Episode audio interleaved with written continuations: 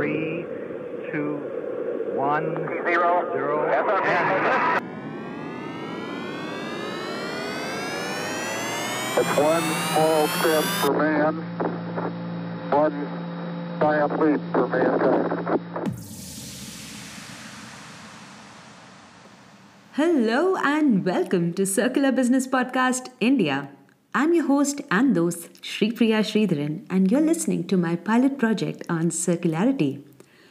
On this series, we will be talking about the basics of circular economy, which will involve discussion on existing practices in India, and we'll also brainstorm on how our economy can transform through the application of circular business models.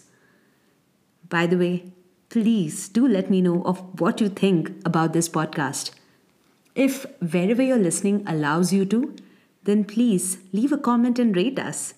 You can use our hashtag Circular Business Podcast India or hashtag CBPI. Your feedback matters to us, and I really do want to hear your thoughts and suggestions, so don't hesitate.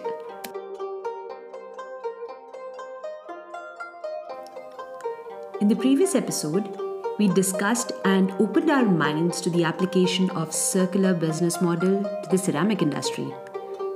Hey, in case you haven't checked that out, please go have a look. I'm sure you'll find it interesting. In today's episode, we're going to be discussing the application of circular business model to the glamorous fashion industry. Yes, you heard it right. Our guest, Kanika Ahuja, director of Conserve India and founder of the fashion brand Lifafa, is addressing to the problem of plastic waste in landfills in their own unique way. Through their plastic recycling technology, they are empowering low income communities to use plastic waste as a resource and, in a way, create attractive fashion accessories. Their unique proprietary technology converts single use plastics to a type of vegan leather. Isn't that amazing? Well, let's hear it from hmm. Kanika herself. Kanika, welcome to Circular Business Podcast India. Thank you so much for having me here. Kanika, who were you before sustainability and fast fashion became a buzzword? Uh, so, as a child growing up, my family has always been into sustainability. All my aunts, uncles, they've been fighting for environmental law, uh, for dignity of labor. And my parents had started Conserve India as an NGO in 1998, working in energy efficiency and waste management. And so, sustainability was not a new concept for me. It was a everyday thing that's, you know, just supposed to be there. And but for me, growing up, I was never pushed into the field. And because my family also thought that the other side of uh, not being in this fight, not being in this revolution was easier. So I did engineering, I did an MBA, I got a corporate job, but it just didn't make me happy. And then I switched over and entered sustainability full fledgedly. Interesting. So, uh, since you mentioned your parents started it in 1998, so uh, how how did you look at the fashion industry or the garments industry as a kid? I'm sure you must be going to the karkhanas to pay a visit. Uh, yes. So, I mean, like artisanal heritage and things have been very important uh, to my family, like even between all my cousins. So, learning about different weaves, where things come from in India, the diverse heritage that we have in India has always been integral. And, but as kids, of course, you know, we just got normal clothes, lots of hand me downs. I'm the youngest sibling. So, but it was just a culture. It was, uh, nothing like you know now we read about thrift stores and you know uh, having extra clothes extra swaps and things like that but it was just so normal when we were kids. And it wasn't mm. like buzzed up. It was just a normal culture so, uh, just to understand, um, while India has been great in terms of, I think most of the middle class households have had this about hand me downs, and especially the youngest sibling will have clothes from yeah. everywhere. Cousins ka bhi nahi choda jata. So, so that has yeah. been uh, I, I don't know. As a kid, I I didn't understand whether that practice was good or bad, but now I understand because maybe the quality of the clothes were better, so it was at yes. least possible to give a hand me down, right? So, what exactly is fast fashion? So, fast fashion is basically because uh, everybody wanted to get runway design clothes and fashionable clothes which are on trend uh, fast fashion companies, you know, spearheaded by Zara at that time, uh, started this culture of copying uh, uh, runway designs and like you know they had a life cycle of uh, design to showroom in four weeks.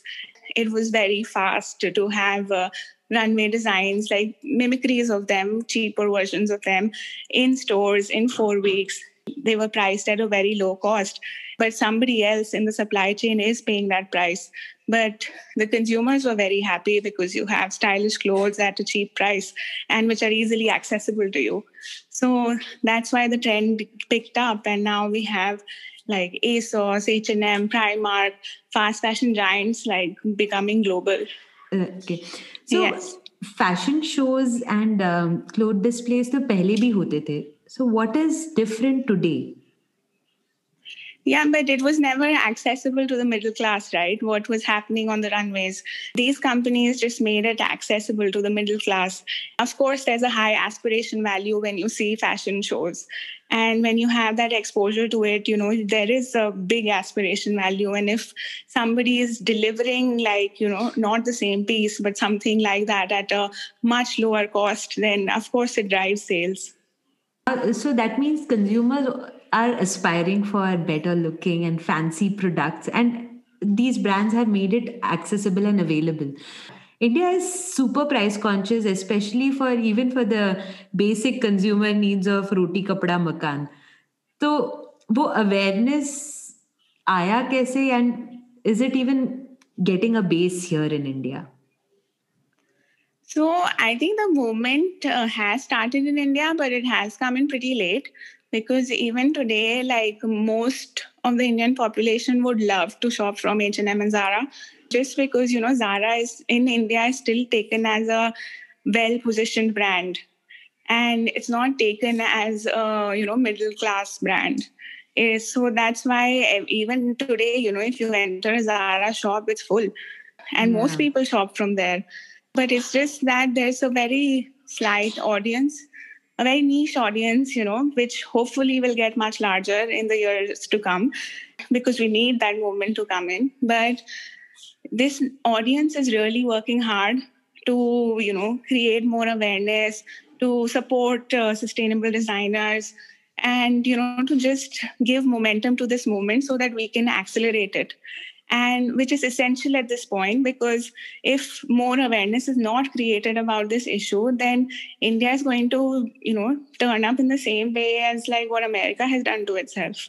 With so much waste being produced like america has the highest per capita waste production and a lot of that is textiles. Absolutely. So where are the loopholes? If you could just explain to a layman what is the process of a cloth by the time it reaches our um, wardrobes so, I mean, I would say there are different processes for uh, fabrics that are being made from natural sources and uh, the fast fashion kind of fabrics that we get in stores.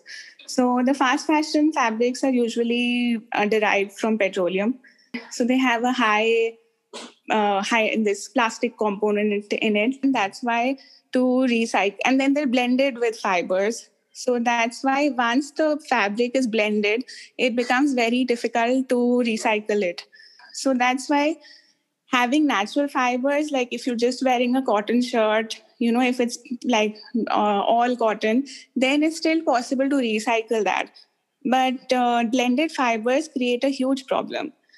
But that's not the only problem in the supply chain. Of course, collection remains the largest challenge because you know even when you go like we have a project near the yamuna river and there's just so much textile waste over there on the banks of the river. And that's all like katran that you know like there's a local tailoring business over there. Lots of tailors are there and then they just throw the katran into the river. So the first challenge remains that how do you collect all of this katran waste, post-consumer waste, and how do you recycle it then? Uh, katran means uh, thrown away clothes, is it? So katran is basically a common word for like cuttings. So when like uh, the tailor is you know stitching a top, then they have like strips of fabric that get mm-hmm. discarded. Mm-hmm. Yeah. So, because usually you know when we're like recycling something and all like metal scraps and all, they just melt it back. But with textiles, we can't do that. So then these uh, cuttings of these wastages, they we have no process for how to use those things Okay. So could you just explain how Conserve India used to take fabric? So even our project, uh, like uh, we have a separate plastic recycling project and a separate textile recycling project. I mean, the Katran waste and all, like uh, there are groups, artisanal groups that we are uh, aware of and we work with them. They use these Katran ways to create like carpets and rugs. And so, you know, it's just woven together but beyond that, like uh, fiber, uh, fabrics that are made from natural fibers, they can be recycled. Even if there's a small percentage of synthetics, it's you know still manageable. So that's how when we collect all of that textile waste, that is all shredded back into fluff, and uh, then that fluff is woven back. It's spun into a yarn, like you know on a power loom. And then it's uh, woven back into fabric. So while we weave it back then like we have an option to you know make it like 100% recycled or you add some virgin fabric to it or you add some other natural fibers to it to just like give it more strength okay wow that was uh, I, I had no idea about this whole process over there so while you you have followed a path of many indian kids like a journey through engineering, then an MBA. How did you find your way back into fashion, which was your family business? Yeah, because I was just not happy in my corporate job, and uh, like I was also working for a company that you know has had very bad uh, environmental and social policies, and it was just you know I was like I don't want to work and help this company, so that's why. Uh, I chose to like, you know, go back into the field of sustainability and I launched my first uh, like sustainability oriented business called Clever Bud, which was a hydroponics food growing system. So we had set this up in like the low income area in Bahadurgarh, Haryana. And we trained uh, the women there on how to use the system. So, but after that, once uh, like I I mean, I was I realized at that point that I was very early in the hydroponics journey in India, so that's why I shifted back to uh, launching Lifafa as a sustainable fashion brand. Could you just explain again about how you impacted the community of women through Clever Bag? Uh, so Clever Bag was an enterprise where uh, we were started uh, putting up uh, hydroponics systems in low income areas so, for, as a pilot project, we had first installed three hydroponic systems in Bahadurgarh, in the slums of Bahadurgarh. So, these were all slums that were shifted out of Delhi when the Commonwealth uh, happened. They were just pushed out of the city. Okay. And then it's like, you know, two hours away from the city, Bahadurgarh. They have no access to jobs or food or anything. You know, they're exploited at all levels. And so that's why malnutrition was a big issue and that's why we set up uh, set up these hydroponic projects over there with an intention that it would create a livelihood uh, program for the women employed by this uh, this project and also provide food to the community so once we uh, started we trained four uh, four to five women there on how to use this system and how do you cultivate food in this non soil system and uh, so this was a basically like a research project to understand how to adapt hydroponics um, for India. Uh, so it still exists, and we also set up one more unit in a low-income school in Punjabi Bagh. Then, okay, that's that's a noble entrepreneurial journey. So then, um, when did uh, you consider about Lifafa, and how did the idea grow? Uh, so I started then, uh, I mean, venturing towards fashion because uh, I have always had an interest in fashion. And uh, I also knew that I'm very early in the hydroponics journey in India. And so that was just a personal as well as a business choice that I made at that point to switch to sustainable fashion. And also because of the plastic project that my parents had created, I always believed that it had, uh, that it had huge potential. And it was an innovation that has to be spread because plastic waste has, uh, you know, come so much into the limelight and you know we have an innovation that uh, may you know that can help the problem that's why I really wanted to take up that cause to spread this technology and like make a real impact in plastic waste management. In terms of sustainability what is what is different about lifafa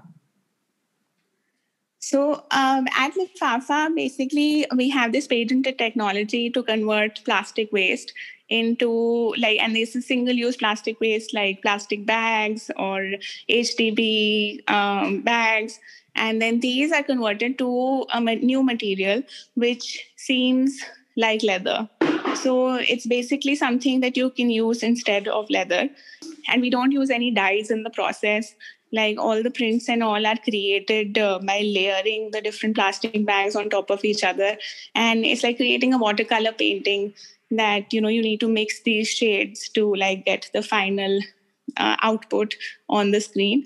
So uh, that's why it was a very artistic process that I enjoyed. And, you know, it serves a great value of like giving dignity of labor to waste pickers who have always been an exploited class, as well as, you know, cleaning up our landfills and rivers of plastic waste.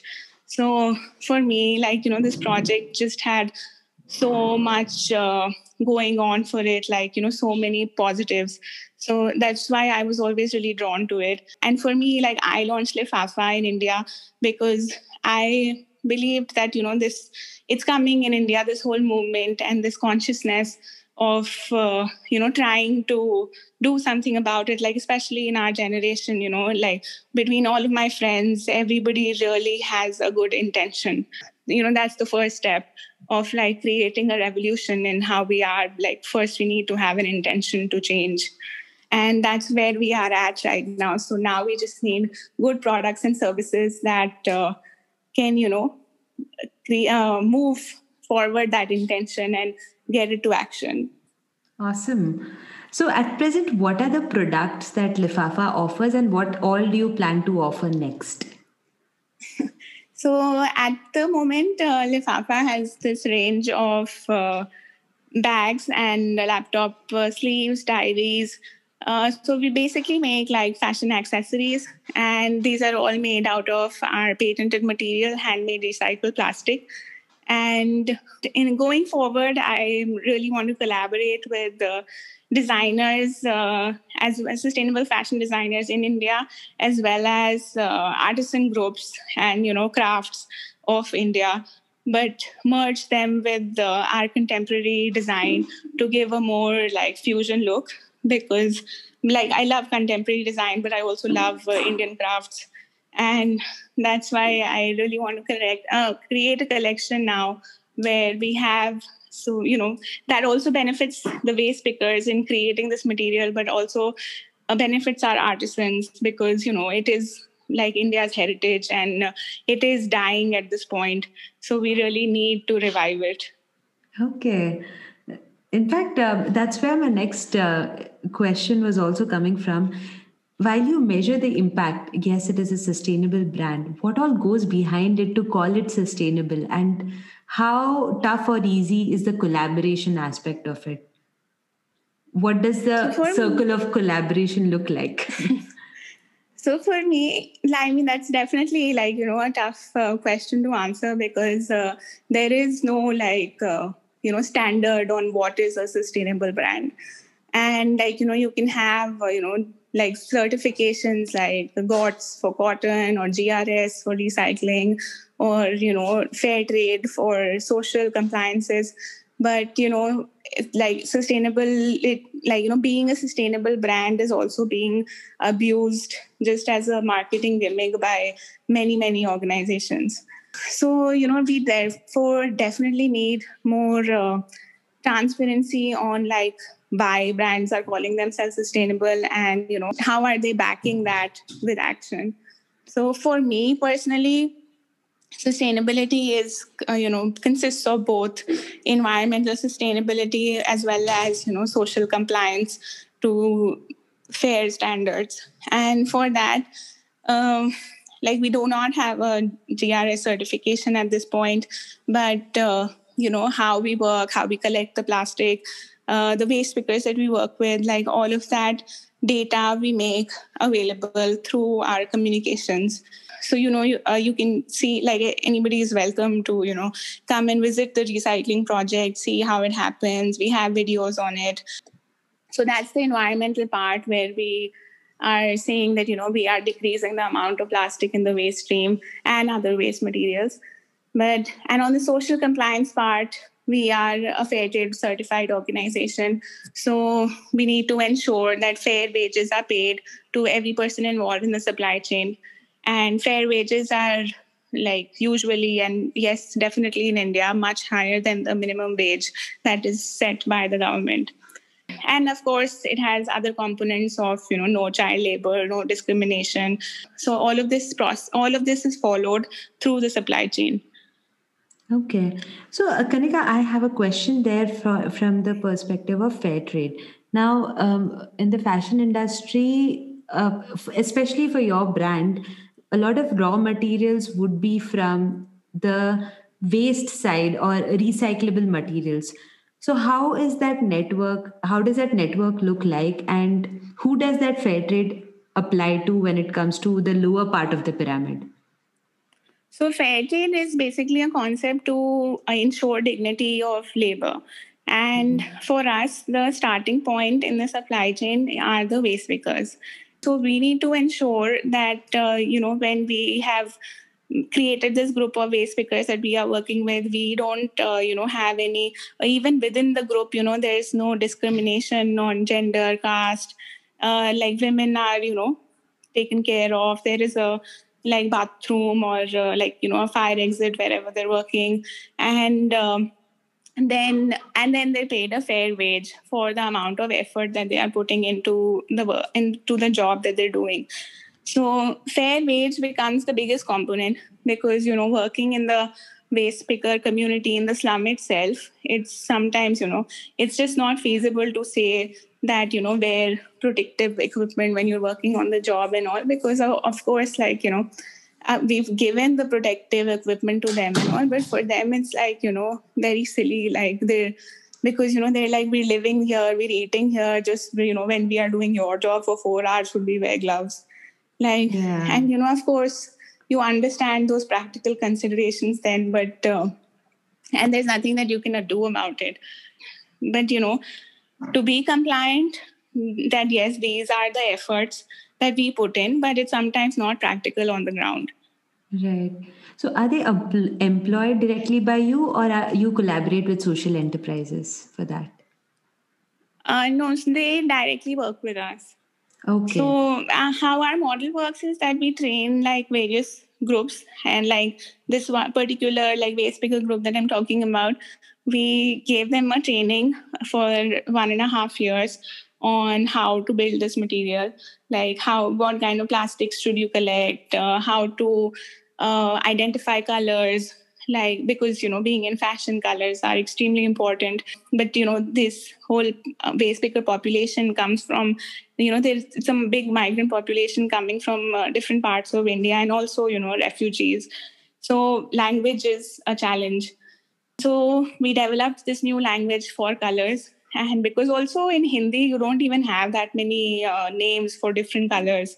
And plastic bags come in a multitude of colors so yeah. that's why bollywood stars everybody knows so that's yes. why we created this new language on like you know how jet black is Shah Rukh Khan, know, slightly like gray is Salman Khan.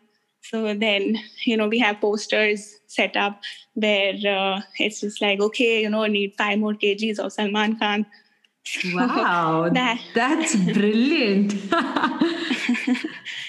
so, yeah. yes. So, just after different trainings, once the trainings are completed and they know how to do everything, then we start, then we create this group as an independent business and we place our orders to them. That's that's really nice and quite unique way to communicate because spreading an awareness is a tough job, especially when it comes to explaining a concept in layman terms. It is a skill indeed. That's really great. How do they find you? Ki ha lifafa or like your organization's name, how do they come to you? Ki, I want to work for you. I mean, that part is that, you know, we get many, many like requests from NGOs uh, all over India that uh, you know please come and train us and we're happy to train but it's just that everybody's challenge is marketing and yeah. you know as a small brand we also know that this is how much we can sell and we can't guarantee these groups who we will train that we will buy your products. And for them you know for these like small ngos that work all over india they're doing great work you know in terms of community building but how do they market the products and finally earn revenue? So mm. that is a big challenge. So that's why like you know leveraging the export network that has conserve has built over 15 years comes into play. So that's why just through doing wholesale orders and exports we're able to support a much larger number of people. Absolutely.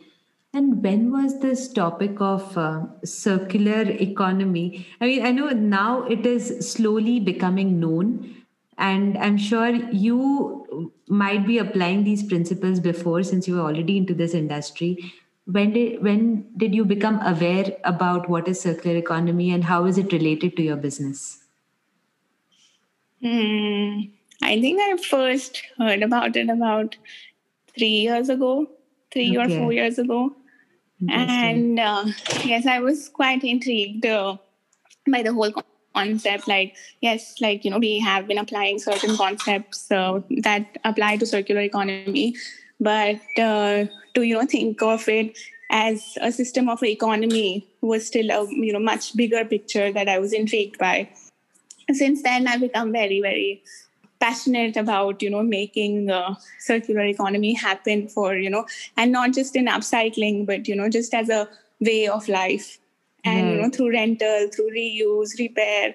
And of course you know for the things that we have already manufactured recycling and upcycling plays a big part. But going forward we also need to understand that we don't create that waste in the first place.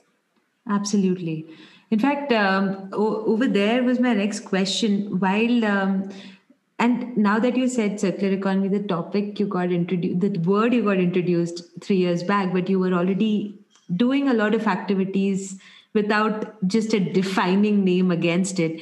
How has the market responded or reciprocated when you came up with this idea, be it consumers, be it even the fashion industry as such? How do they reciprocate in terms of creating a business model around a sustainable brand?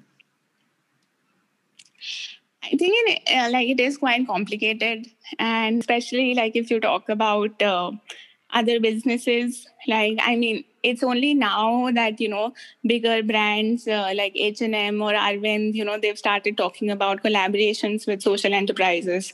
But uh, like our social enterprise was launched in 2005 at that point and even like till three years ago nobody i mean most people in india still really understood that what a social enterprise is and especially also like an ngo okay like you know an ngo is making products.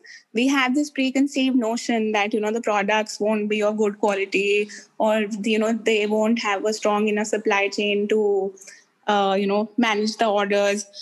But so, you know, it has been a challenge trying to fight these preconceived, uh, preconceived notions and, you know, to make them believe that social enterprises can deliver whatever you need as in a great quality whenever you need. Of course, there are challenges, you know, I'm not saying that it's easy, it's much, much harder to run a social enterprise than it is to run a regular manufacturing company. Because like in our business when we have to make a product suppose you know we get an order for a thousand bags of a particular shade then we have to make sure that you know in the landfill we find that much um, amount of plastic in that shade only and so yes that has definitely you know been a challenge at times. It has delayed our orders at times but like usually we have been pretty blessed to have buyers who understand these challenges and they are okay with certain delays. Okay. But when bigger it's only this year that i've seen and like last year that i've seen that bigger brands are initiating these conversations now so I think it's a move in the right direction because, especially, you know, being hit with the pandemic this year and all, it's really exposed uh, the gaps that we have in, you know, infrastructure and policy for, you know, all of these social environmental compliance issues. And it's only when bigger brands will come into play that, you know, we can really have powerful impact quickly. Absolutely. Could you highlight what a few of the gaps that you just mentioned? In terms of policies or even the infrastructure?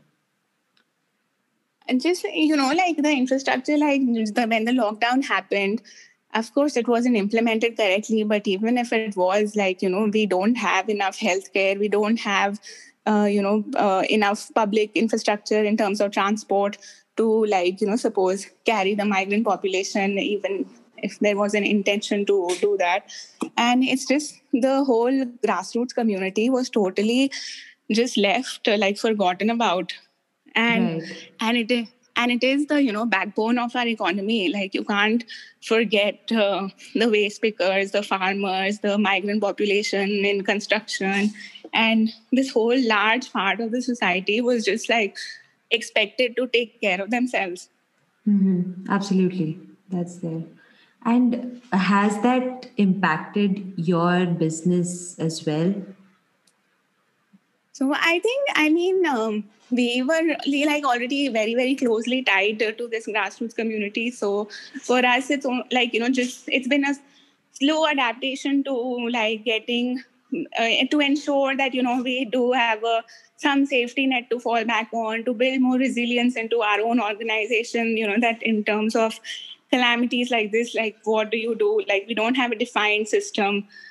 As and you know as a small organization i think most small organizations face this that you know we don't have like developed systems of processes of like what do you do if this happens? Because mm-hmm. you know we're just so caught up in like everyday things. So that definitely we've tried to like work upon. Your factory is based out of uh, so uh, we don't have our own factory anymore, and that was like a business decision that we took in 2016, where okay. uh, we and it was a more strategic decision in terms of the impact that we were creating because this is when I took over Conserve India, and for me it was um, more like that. You know, Conserve India was started on a mission to empower the weaker sections of society while like managing waste. And yeah. because we built up this whole big factory and you know then we were so caught up in like factory and exports and you know we just became a manufacturing unit.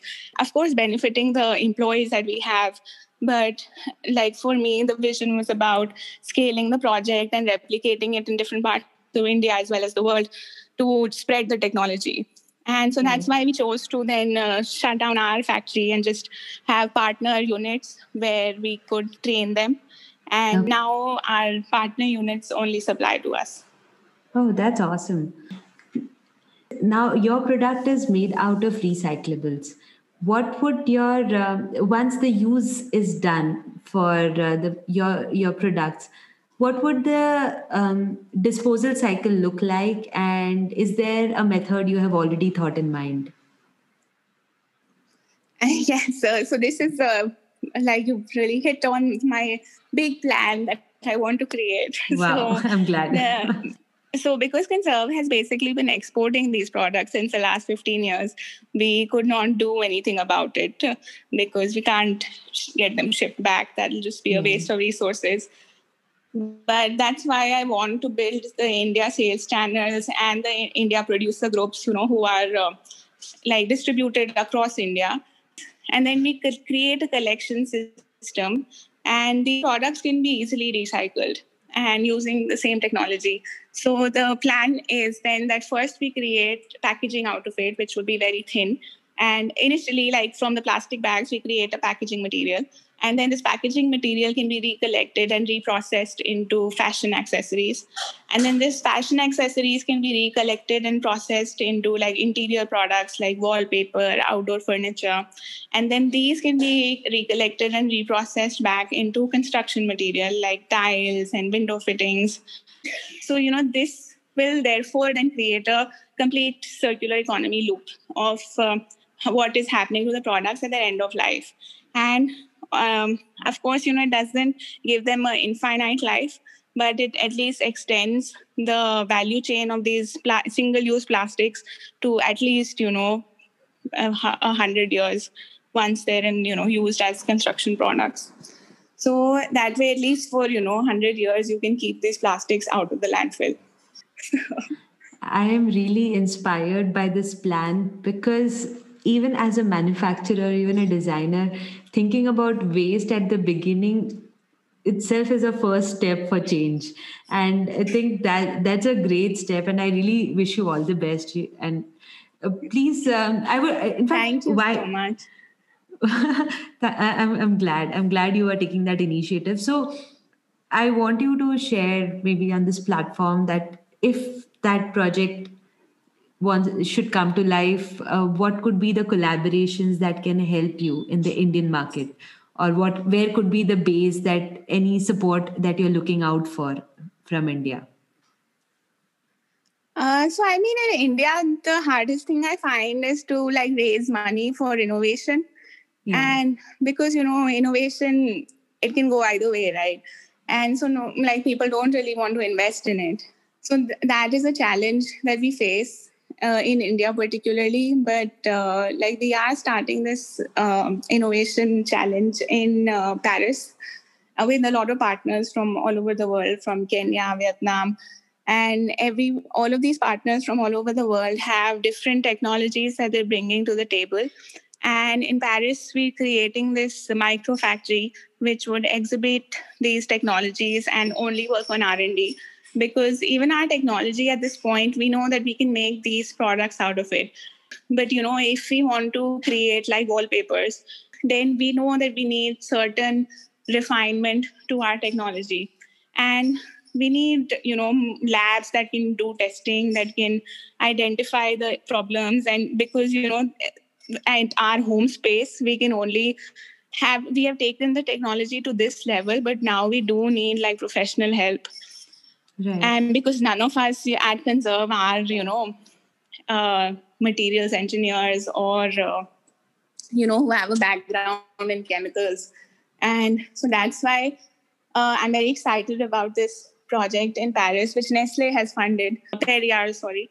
I mean, we want to replicate that microfactory once it's created in Paris and we understand what are the challenge challenges, then we would like to recreate it in India because in India, you know, there are many, many organizations who have brilliant technologies, but they just don't know how to scale because the technology is not perfect yet. And to have this kind of a R&D lab would be very beneficial for Indian innovators. Interesting. And uh, so, why was the reason you chose Paris as your R&D base? So, uh, because Nestle France is um, providing their lab, so Ooh, that's okay. why the first micro factory is going to come up in Paris. Awesome, that's really cool. So, is it um, so? Okay, it would be a, par- a partnership with Nestle. Uh, yes, so Perrier, uh, Nestle's brand, is funding the project. And okay. um, because the ultimate goal is to find uh, sustainable packaging for uh, Perrier and Nestle's other companies. So, but we have showcased our technologies at a conference that happened last year in Paris, and they've selected these technologies that yes, these have potential, but they need to be refined further. That's really cool. Mm-hmm. How did you catch hold of uh, Perrier uh, as a brand? Like, was there an incubator or? Oh, so we're part of the we're part of the Ashoka network, uh, the Ashoka Fellows. So Ashoka India had uh, nominated our name to So Science, uh, this organization in France, which was conduct which had partnered with Perrier to conduct this conference, okay. and so that way we reached there. that's that's super cool now that you have a global presence as well as um, a, a good domestic presence, how is the consumer behaviors in India and outside India? Very, very different. So, I mean, like the aware citizens of India today, uh, you know, who are in the sustainable fashion field, like truly, they are pretty much like the customers, the regular customers in Europe. It's just, you know, the difference of um, the size of this audience. So, like in Europe, and not like all of Europe, but, you know, more like Sweden, Germany, uh, uh France, Netherlands, like all of these uh, countries, especially, like the size of this audience who is aware of these problems and who is uh, asking the right questions is much larger than the people and the size of the audience in India who are aware. I mean, that's just what why we're here today, right? So that we can increase the size of that audience and you know so that everybody starts asking the right questions and making the right purchase decisions. Right. And uh, if in case what what is the one drawback of domestic consumers? Have they given shared a feedback why they don't want to get this product or something like that uh, so for our pro- products specifically uh, when i've done like face-to-face sales uh, then there is this consumer mindset on you know like if it's come from the landfill then why should we buy it? And i also understand where they're coming from like you know growing up in india like in delhi bombay like you've just seen so much waste all your life and then suddenly you know somebody saying like oh waste khareed lo you know at a you know quite a expensive price you know relatively speaking to how in like you know the indian shopping framework so uh, so I understand where they're coming from, but it's just that you know we try to explain to them that no, it's been sanitized properly, it's absolutely clean, and you know like and the material is really great uh, to touch and feel. So like you know only people who are okay then that you know it's fine. Like of course you know it must be clean. And because it's we've been exposed to it you know because obviously this kind of a issue um, runs in many many industries about you know you don't know where the raw materials are coming from but uh, you just don't know it so you know you have no problem with it.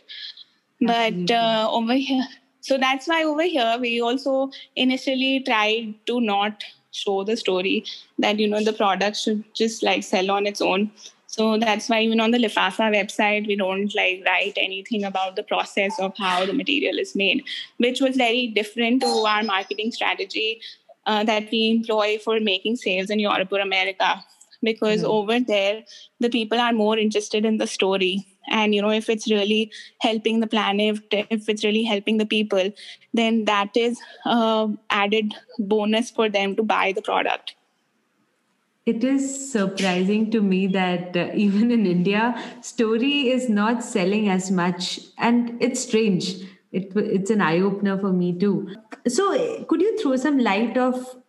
Now we understand that most of the products from the fashion industry touches our body, it touches our skin through some way or the other. So, what, if a consumer should know what is the sanitation process, could you explain it to them?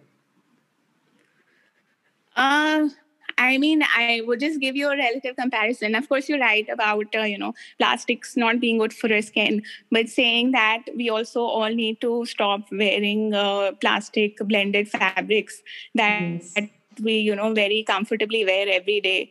So that's why, at least in our material, the density of the uh, material is very high and the thickness is high, so the leaching is going to be low but in fabrics like the thinner the material the you know easily it will leach into your skin. Yeah but i mean that point aside our sanitation process is uh, very like stringent what how we do it. We test batches. After each batches are uh, each batch is cleaned. And we use uh, like and i mean the good thing about plastic is that nothing really sticks to it. And if uh, and we collect plastic that is relatively clean. So that's why we just then wash it with like detergent. And uh, we have this um, special uh, cleaning agent. First, it's wash with detergent, and then there's the cleaning agent, especially for plastics, that we use. And after that, the material is, I mean, tested in batches to ensure that it's clean. Uh, and also, we know that our exports products are going to be tested at customs in Germany and France because they have these importing laws, and that's why we've ne- never had a problem with it. Awesome. You mentioned uh, about GRS certification. What is that? It's the global recycling standard. Okay. And so it is a like a compliance uh, certification where you have to uh, apply for it and then you go through this process where they will come and check your processes and ensure that you qualify into the certification okay all right and um, it so, according to you, it would be ideal if all the sustainably working brands opt for this certification. Am I right? Yes, I mean uh, this. Yeah, this is only for recycling. So it depends what the sustainable brand you know says they are doing. Like either you source ethically or uh, I mean you know what part of sustainability because sustainability is just a very broad term yeah. and so you have to also narrow it down and uh, you know ensure that the in your communications that you're putting the right things. Like you know are you talking about your sourcing practices or the materials that you're sourcing? Or is it your business model? Like you know what is it about the business that it makes it a sustainable business? Absolutely. That's a good point. With your um, amazing global experience right from when your parents were also managing the business i have this question of which country is doing great and in terms of um, sustainably managing fashion and who should india our indian brands be taking inspiration from? But personally uh, i would think that netherlands has done a lot. And like their work on climate change on fashion uh, it's been leading like the Fashion for Good Institute that has been launched in Amsterdam. So all of these are like big steps that are having a global impact. And also just like thrifting, veganism, like, you know, all of this, it's not one movement that is, you know, gaining momentum. It is all of this coming together to really like make uh, like make a culture change. Yeah, that's very well put. And what has been one one one important learning through your journey so far in terms of uh, gradually shifting to an environment conscious lifestyle? One learning i mean just to like go back to your old uh, methods that you know we've seen our grandmothers and you know grandparents doing that you know reuse your bottles um, you know uh, mend your clothes uh, buy good uh, quality fa- like you know clothes and not uh, trendy wear and you know that la- lasts for generations. Like you know i still have you know some garments from my grandmother and they're you know perfectly fine. And it's just that you know we need to just go back to our older traditions of you know we and every, like all of the uh, curtains saris everything was recycled and it's in the indian system we are blessed to already be aware of all of these practices. It's just that we're losing touch with them and we just need to go back to them. It's just how you take it right? It's about your mindset. Absolutely. And this is one um, one question that i have always had. When um, i think in india there is a lot of perception that business for environment or say for example even social enterprises or ngos cannot uh, do not have that opportunity to scale up and make money and be a good have a good entrepreneurial journey. So um, i want to break that notion. I want to do that mythbuster and if you could share some good learnings even on that entrepreneurial journey how economy and environment can work go hand to hand So I think like fair trade enterprises, and there are uh, I think about 150 fair trade enterprises in India that I know about.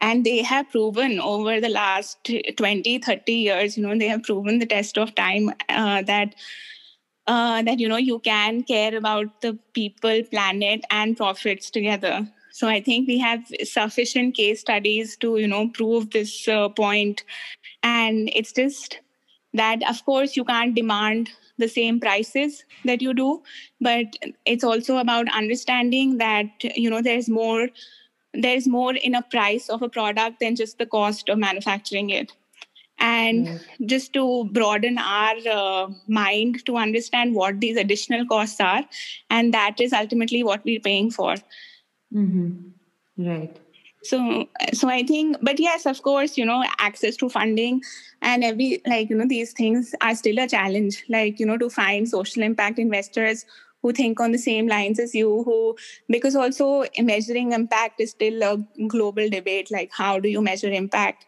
And you know on a social investment that investor is making of course you know their returns are important.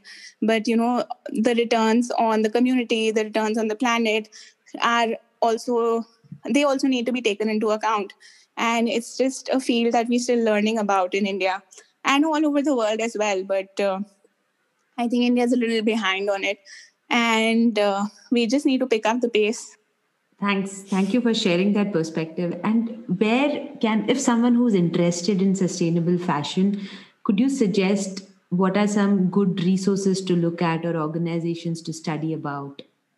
I'm sure Lifafa is one of them. so, I mean, I, I mean, I know of like uh, education, uh, like awareness creating portals uh, like yourself who do like case studies and things. So, one of them is like the Circular Collective uh, then uh, the Circular Economy Asia. Uh, so Ellen MacArthur Foundation definitely works on many many broad aspects, but it's still you know one of a great like the best place to get resources, and uh, yes, beyond that, I think it's just uh, you know general awareness. Like even if you're just on Instagram, and and you learn about these things because like you know instagram everybody has it on the in their hand right now. And you know you can choose to educate yourself about all of these things or you can choose to you know listen to any nonsense things. It's just yeah, what you choose to do with your time because you know everything's out there. Absolutely. So thank you for that. And i would um, now we're reaching towards the end of our segment. So two two questions from my side. One is how can our listeners contribute to your initiative or be a part of your journey, whoever is across India or even outside of India. Uh, so I, I would just uh, like uh, to invite them to like you know follow our work and because uh, we never know like you know when uh, collaborations start happening and uh, we've seen that you know a lot of people that started following our work even when we started doing something else which were not completely in sync with what they're doing today you know has ended up in like creating a lot of mutually beneficial collaborations. So i think it's just important that you whatever seems interesting you start following them and keeping in touch. So that's one thing. And secondly like you know i just want to like request everybody to start asking more questions on like what uh, what are they buying? Why are they buying it? Do they really need it? Is this product good enough? Like you know is it like just something you're buying on a whim? And these are just some points that we all need to consider when we are shopping or making life uh, you know just lifestyle choices. Thank you. In fact that those are really some important questions that i think each one of us irrespective of our boundaries, should be asking every time we shop. So, um, yeah, I, I forgot to ask you about um, what are your origins? Where are you from in terms of city life, growing up? oh, I've always uh, I've been born and brought up in Delhi, and uh, yeah only my engineering for my engineering i went to manipal in south india. So i have a i like to say i'm half south indian because i love everything south indian but uh, awesome. I'm, I'm one of them. Delhi girl. Yes. Thank you so much kanika for joining us. Hey So, how did you like it? I hope you enjoyed listening to a different take on sustainable fashion. Well, I really liked how, through her brand Lifafa and their organization Conserve India, Kanika and her team are offering an alternate for leather, which for sure is animal friendly and environment conscious. They sure have taken a creative, um, a creative approach to reducing the landfill waste and also, in a way, cleaning up River Yamuna. And uh, to be honest, I appreciate how thoughtful they are towards offering a fair livelihood to the rag pickers and the artisan community, thereby offering a mutual and value added support. Their focus on research and development and their openness towards an environment conscious technology will surely pave a way in future for them to reduce their carbon emissions on a much larger scale. Hope we got your interest, we got you interested. So do check out the link for their website, which is available in our show notes. Oh, by the way, I'm relying on you to help me spread the word, right? Tell at least two friends, your family members, and even your close ones about us, and show them how to download the podcast and how to find Circular Business Podcast India. And if wherever you are allows you to, then please subscribe to our podcast. It is free and it only means that you will get every episode automatically. Don't forget our hashtag Circular Business Podcast India or hashtag CBPI. Thank you for listening and we'll see you soon.